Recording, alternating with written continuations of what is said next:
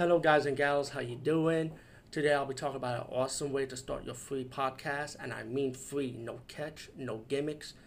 It's totally free, easy to edit, easy to record, and easy to promote and monetize your podcast. It's called Anchor.fm, and I highly recommend you, guys and gals, check it out and start your own podcast and let your voice be heard. And also, don't forget to listen to Wild Dork Podcast and tell them that I sent you and that you have it from me. So you get more people to join Anchor.fm. You will not be disappointed because they will also put your podcast in other platforms and then make it very, very much easier for you. Have a great day, everybody. Hey guys and gals, how you doing? Today we talk about a movie called Clawed.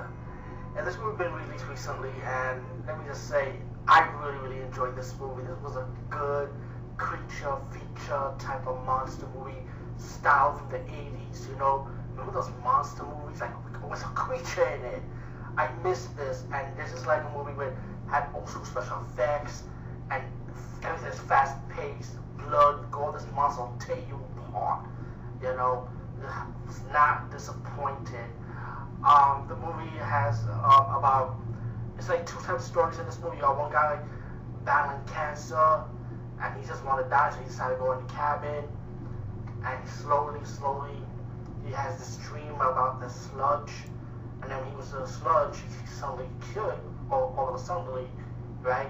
And movie kind of rips off Pumpkinhead because once the monster kills him, he starts feeling the effects of how people start dying, start having visions how the monsters start killing people.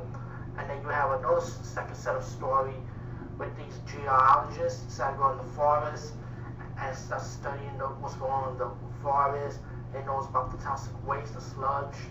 And it's like the monsters are of, mix of science fiction and horror because people talk about the supernatural element of where this monster could come from and also the science fiction element because it's pretty obvious that the monster like came from the toxic waste and this monster goes around killing people, and it's pretty. Like I say, for one hour twenty four minutes, it's pretty. It's, it's like it's like it feels kind of slow to me, but at the same time it was like fast paced. The monster gets to his business. It just kills and kills and kills, you know. And you have the talking part, but it just goes by fast though.